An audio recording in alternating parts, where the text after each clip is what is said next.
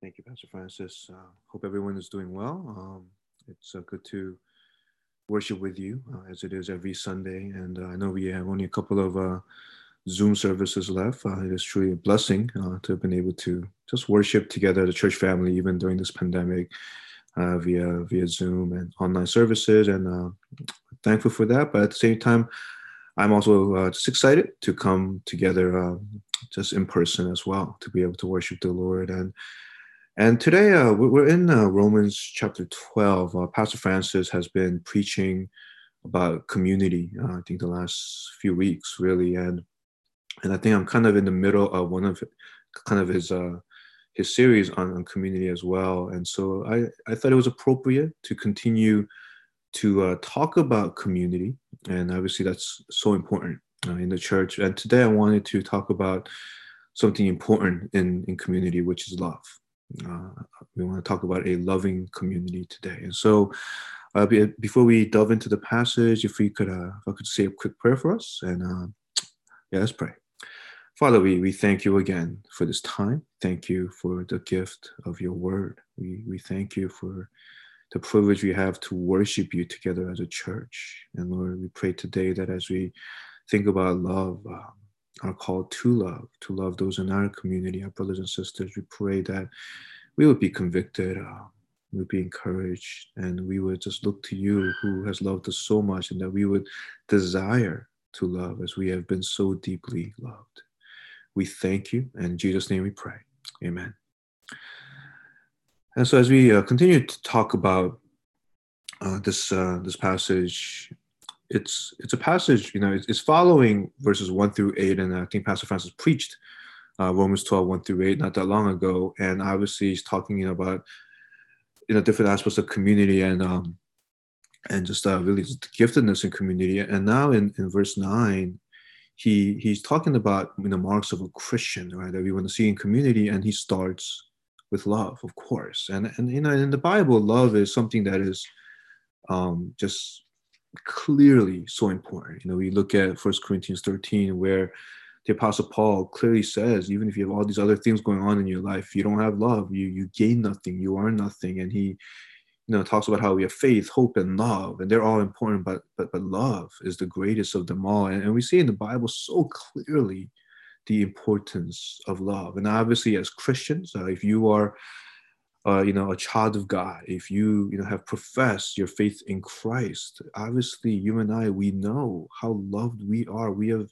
we who are undeserving of any love, we have been so loved. And we know about the love of the fa- our Father in heaven, Him sending His one and only Son to us. We know obviously of the love of our Savior going to the cross, dying for us. And, and as we have been moved by this love, as we have been transformed by this love, as our lives have been completely changed, and we are so blessed by this love. Now, we obviously we are called to love. And we want to love the Lord with all of our heart, soul, strength, and mind. But obviously, Jesus also calls us to love our neighbors called us to love our neighbors as we love ourselves, to love as Christ has loved us. And so today, I want to look at just different aspects that we see in this passage. Uh, there's really four different aspects of love, how we are called to love one another in community. And it's, um, you know, it's, it's, a, it's a high calling. Uh, anytime I preach about love, I feel very convicted because I see the lack of love in my life. And um, just the lack of selfless love so often, and it, it, makes me repent. But also, it is it is a a reminder of how important it is to love as Christ has loved us. And so, it's really four things I want to say today. Just kind of follows really this passage. Um, I want to look at you know uh, our call to love, and we need to love firstly with a love that is genuine. Secondly, with a love that is true. Thirdly, with a love we need to love with brotherly affection, and thirdly, we need to love by showing honor, right? So we want to, so really, what is it? Um, we want to love with a love that is genuine. We need to love with a love that is true. We need to love with brotherly affection, and we need to love by showing honor. And so I want to look at those four things today, and I want to start with uh, love that is genuine. If you look at our passage, verse nine, that's how it starts. Let love be genuine. Uh, let love be sincere. Let love not be hypocritical. Let love not be fake, but genuine. Uh, it's so important for us to love, not just with words, obviously, not just you know by pretending to love, but with a love that comes from our hearts and really displays itself both in our words and in our actions. I think so often, you know, we, we claim to love, but but we are, we are not loving. You know, we, we say that we love, but we don't feel it. We don't really desire it and and I think a lot of times, especially maybe in Christian um, culture, uh, at least for myself, growing up in the church, there's a certain niceness that people have, right? People will act nice to one another and say the right things, and you know, and and you know, and almost seem to do all the right things. But the question is, am I doing these things just because I'm accustomed to doing it? Am I doing nice things or what looks like loving things because I love you or am I doing it because it's what's expected of me? Because I have a certain reputation to uphold, right? I have a certain, um, just certain, just a um, certain standard of living that I feel like I have to show everyone, right? Or maybe I just want something from you, and so I do these nice things for you, acting like I love you, but maybe I really don't. Maybe I just do it so that I can manipulate you to do things for me. You know, it's like it's like the person who gives a birthday present and and instead of you know i want to give you a birthday gift because i love you and i cherish you and i and i desire to bless you maybe i'm giving you that gift so i make sure you give me a gift when it's when it's my birthday right uh maybe i'm really nice to my boss not because i care about my boss maybe i despise my boss but i act nice i act caring i act like i really want to bless you because I want that promotion. I want that raise. I want to have an easy time at work. You know, and and, and you know, there are times in the church perhaps where we may put on a nice face, right? We may pretend and we may smile. And there might be times where I just I don't like you. Right? We don't like someone. We despise somebody. Maybe we're gossiping about that person. We're slandering that person. We have all kinds of, you know, just evil thoughts or just just un, you know, just unloving thoughts. But on the outside, you know, we, we might fake it, we might pretend, we may act a certain way without any kind of genuine love in our hearts. And the Paul is saying, no, let love be genuine.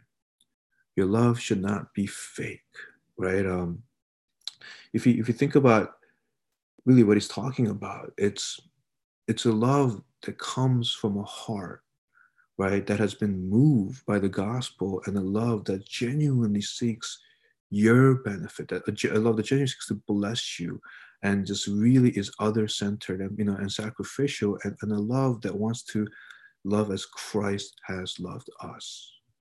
So I don't want to be fake about it and I want to genuinely love you. But here's the thing. Well, what if I don't? Right? Like what if I look at you, and what if I just, whenever I look at you, I just get bad feelings?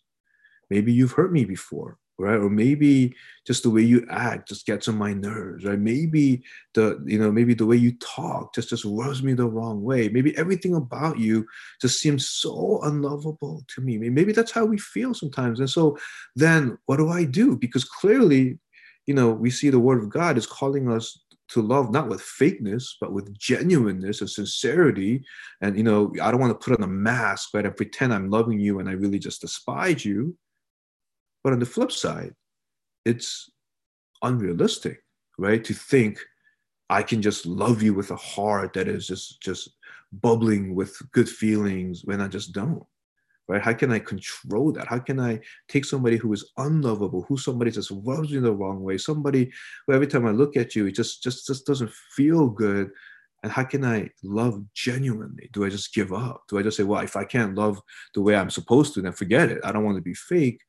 And obviously, that's that's not what we're called to do. We're not called to just give up and not love. So, so what do I do? And I think this is that is important for us um, because a lot of us, I think, we either have a phony love, right?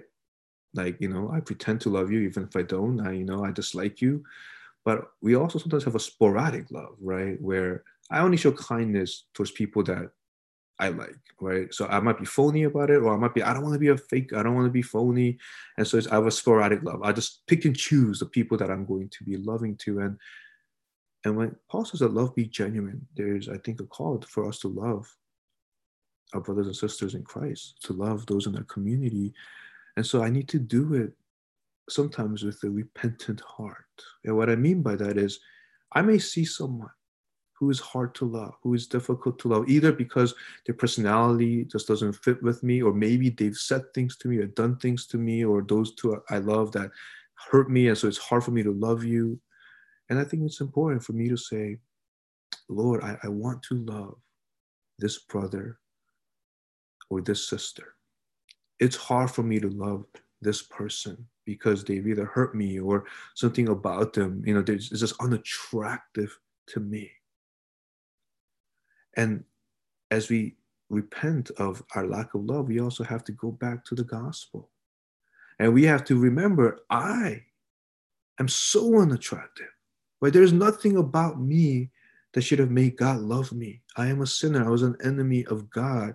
I'm a completely unattractive person. And yet, what does God do? He sent his son to die for me. And Christ, he goes to the cross and he becomes the unattractive one so that I could be attractive. Right? He, he dies for me so I could be loved and I could be blessed. And yeah, somebody might hurt me, and I may say, Well, I can't love that person because they've hurt me. And yet, what do we see Christ doing? Those of us who hurt him, those of us who sin against him, he dies for sinners like us, and he forgives us, and he loves his people. He even dies for his people. And so, when that gospel message starts moving in my heart and I reflect upon that, what I say is, Lord, forgive me. I, I can't love this person. This person just rubs me the wrong way. This person has hurt me. And yet, as I think about your forgiveness, as I think about the way you have loved me, I want to love this person that way. And as I'm praying that prayer, then I act on it. Even if I don't feel all the feelings, right? I seek, I desire to love that person. And I start acting with love towards that person. And eventually, God moves my heart so that I can feel the love I am acting out as well. So it's not a phony love, but it is a love that is full of repentance and a love that is seeking a desire to love. And it is a love that looks to Christ to give me the power to love. And so, really, we, we want love to be genuine. I don't want to pretend I love you and then talk about you behind your back and despise you and just put a smile on my face. No, I want to say, I, I really desire to love you as I have been loved.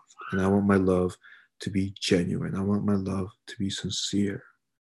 But I also want, secondly, right, love to be true. Now, if you look at verse 9, it says, Let love be genuine, but it continues by saying, Abhor what is evil, hold fast to what is good. It's saying hate hate evil, hate what is evil, and hold fast to what is good. The hold fast here is it really literally means just to stick like glue, right? To stick to it, cling on to it, to what is good. Now, it actually is interesting because here's this passage about love, and instead of just talking about love, it talks about hate and abhor what is evil. Like, what is going on?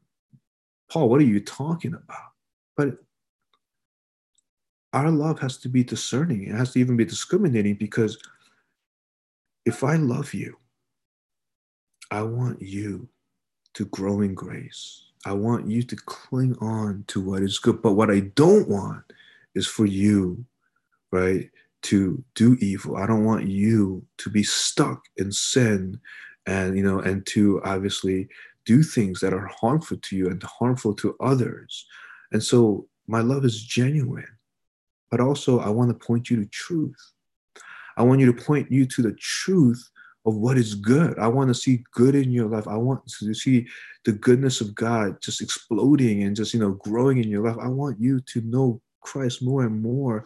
And I want you to grow in his grace. I want you to cling on to what is good. I want you to cling on to Christ and just to grow, right? To have the fruit of the spirit just just become more and more evident in your life. That's what I want. I want to build help build you up. I want to bless you. I want to love you.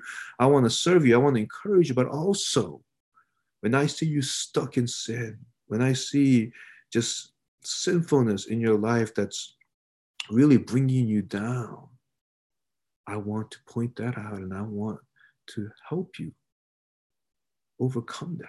And I think that's actually really important because I think sometimes we think loving somebody means just always being supportive. It doesn't matter what you do. It doesn't matter, you know, uh, you know, whatever decision you make, even if it's the wrong one, even if you know it's a very simple decision, and we just say, "Oh, you know, I love you, so I'm here for you. Whatever you want, I just want to make. I want you to be happy, and I just want to be a blessing to you."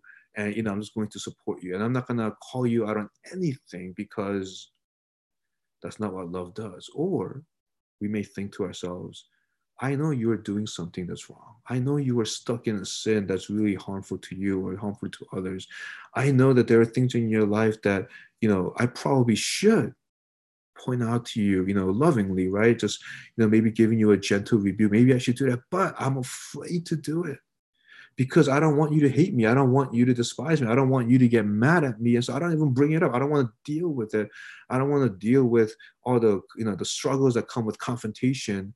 And so maybe I just keep my mouth closed and I just smile and just say, oh, everything is great. Everything is good. And that's not love. When I love someone, it means I want that person to grow. Obviously, I want that person to to to see Christ, and I want them to cling to what is good.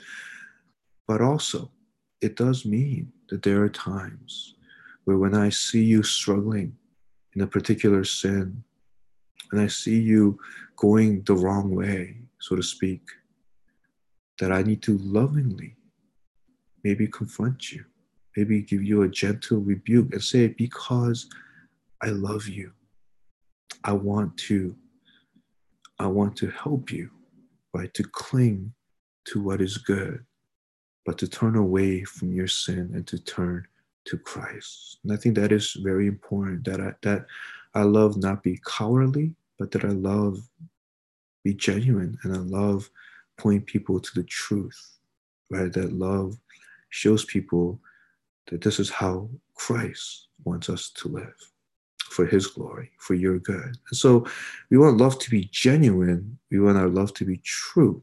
But also, we want our love to be filled with brotherly affection, right? We want love that is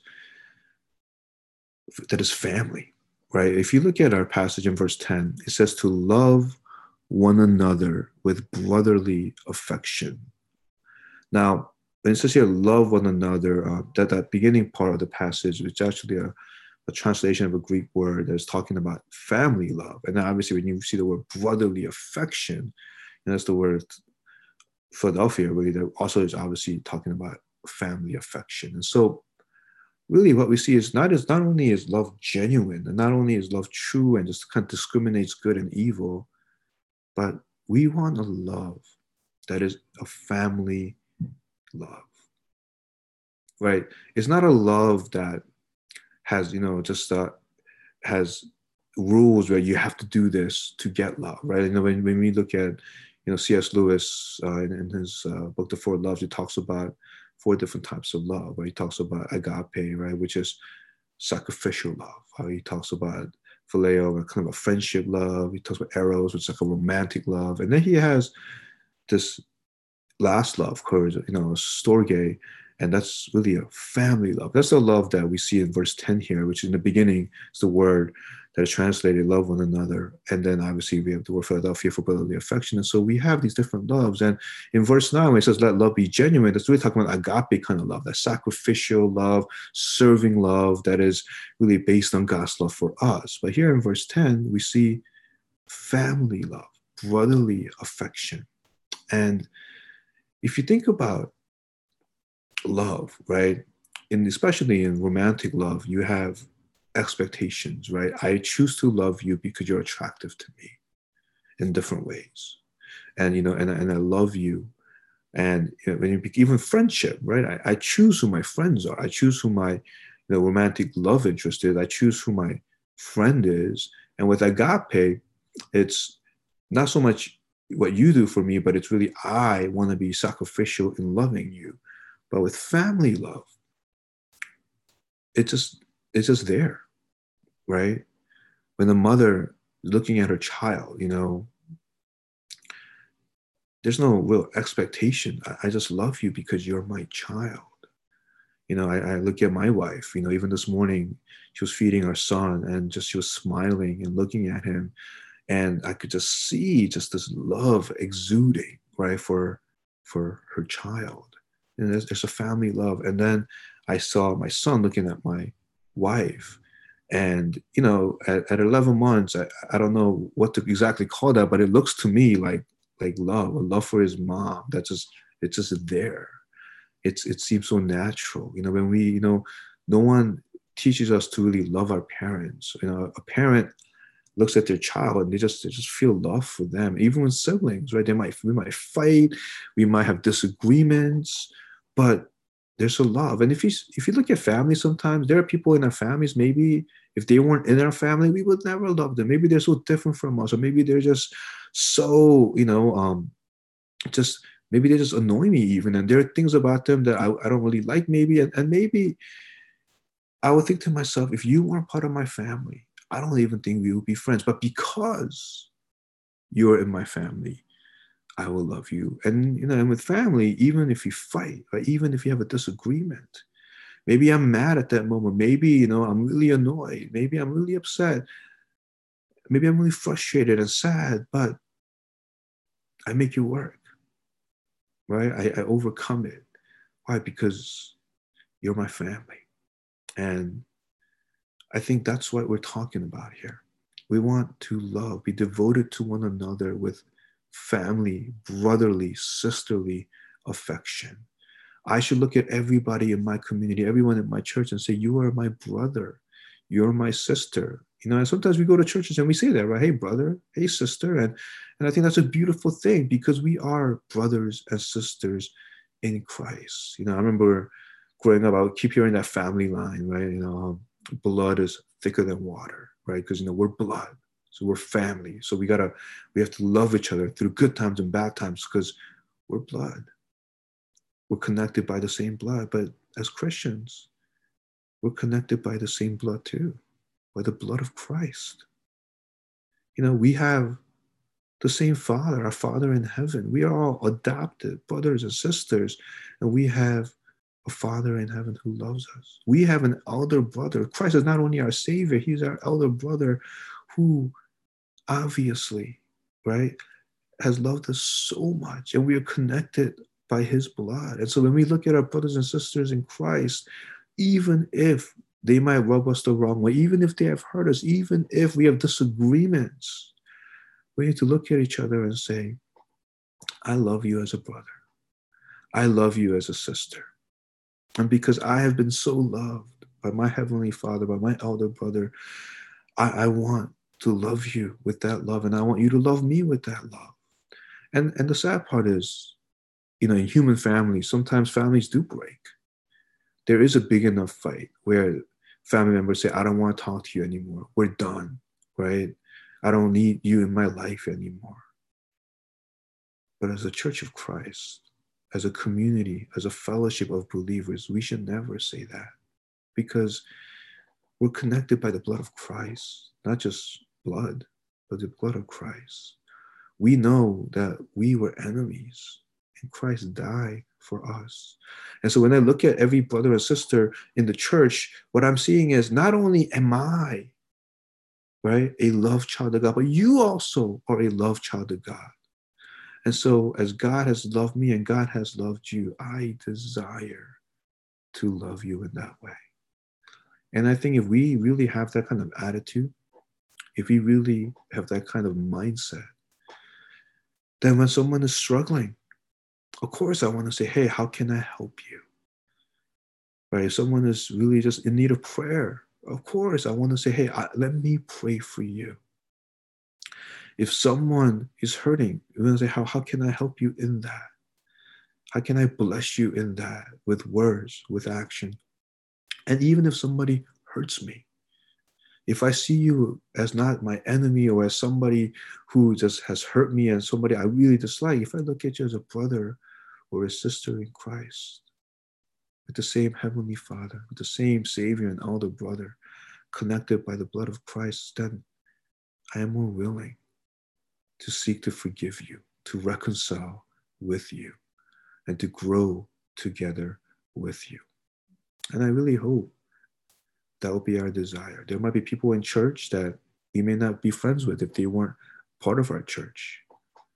And that's a great thing, right? I may not get along with people, a person like you, but because of our connection in Christ, because we are family in Christ. I choose to love you. I choose to get to want to get to know you, to grow with you. And so we want love to be genuine. We want love to be true, right? To abhor what is evil, to hold fast to what is good. We, we want our love to be a love that is just that, that shows brotherly, sisterly affection. We want a family love. But lastly, we want love that shows honor. Uh, if you look at the last uh, sentence here, it says, Outdo one another in showing honor. Outdo one another in showing honor. Now, really, when I honor somebody, right, I'm looking at that person as a gift from God. I am looking at that person as somebody who is very valuable, right? I'm looking at that person as as someone who I want to cherish, somebody who I want to really bless. Right? We are to honor somebody, and, and we instead of looking at this person as somebody who is there for my needs, as somebody who is there for my comfort, I want to ask myself, how can I bless you? Um, let me read something here. You know, when you honor somebody, valuing the other person, well, honor somebody is value another the other person as a gift in my life, right? It's considering the other person as more important than myself, right? Honoring the other person is being motivated by what's in their best interest. And we do this because, you know, my understanding of relationship is embedded in a, a bigger framework, right? This relationship isn't just there for me. This person isn't just in the world to make me feel better about myself, right? As, a Christian, what I'm saying is, you, right, this other person in front of me, this brother or sister in Christ, is someone who exists fundamentally not for my purpose, but for God's purpose, right? I'm choosing to treat you as a child of God and not an object that I possess. So when I honor you, I'm saying you are a gift from God. You are valuable. You are precious. You're not in this world just to make me feel better, just to do what I want, to make me happy, to please me. You you are here because you are precious in the eyes of God. You are a child of God. And so I want to honor you. I want to cherish you and I want what's best for you. I want you to thrive as a child of God. I want your life to really honor God and glorify Him. And I want you to be a blessing to others. And really, I think it's important that we make this distinction when we are in community, when we have relationships. We want to honor the other person instead of manipulating the other person. And what I mean by that is a lot of times we want in our relationship for the other person just to make me happy, right? Really, you exist for my happiness, for my comfort. It's all about me, right? Because we, we, we generally tend to be selfish. And so, you know, we, we manipulate and we really think you, you, you exist ultimately for me. And so, you know, we may do things and say things to try to get that person to do whatever I want them to do. And if you don't make me happy, if you don't please me, then you're going to pay for it, right? With maybe harsh words, with a cold shoulder, with whatever it may be. But we have this way of looking at people as objects that are here for me, that to please me. And I think it's important that we look at people as valuable we look at people as children of God. Now, you are a child of God. That means as much as I am valuable, as much as I am cherished by God, you are cherished by God. That means you are precious. And so I want to treat you in that way. I don't want to treat you as an object of my manipulation or my just pleasure. No, I want to love you. I want to bless you. I want to acknowledge how valuable you are as a child of God. You're my brother, you're my sister in Christ. And I want you to grow in His grace. I want you to grow in His love. And I want to be a part of that. How can I build you up? How can I bless you? How can I love you? How can I serve you? so you can continue to thrive as a child of God. And I think that's such an important, important attitude to have, right? I need to say, you belong to God, not me. Instead of saying, I need you, I need you to do this for me, I need you to, you know, you know, be this person for me. I need to say, no, no, no, you belong to God and not me. Right? Instead of looking at the other and saying, you know, you, you're the problem. I want to say, how can I build you up? I want to say, how can I learn from you and cherish you and encourage you and help point you to Christ more and more every day so that you can continue to grow in his love. And what does Paul say here? He says to outdo one another in showing honor, right? Well, we need to do that for each other, obviously, but I want to be really, really driven to do that for you, to see you as a gift from God, to see you as valuable, to see you as the precious child of God that you are, because you are. Right? And that's the thing, right? When I look at my brothers and sisters in Christ, I look around and I see a bunch of people who are so important, who are so precious, bought with the blood of Christ. And we see how loved they are. And I want to say, Lord, as much as I have been loved, they have been loved. And I want to love my brothers and sisters with the amazing love you have shown me. And that is my hope. And that is my prayer today that we would be a community that reflects Christ. We would be a community that is filled with love, a love that is genuine, a love that is true, a the love that is marked by brotherly, sisterly affection with the family love, and a love that outdoes each other in showing honor. I really pray today that that would be our desire and that would be really the reality of the community that we have together in Christ. Let's pray. Father, we thank you again for your love.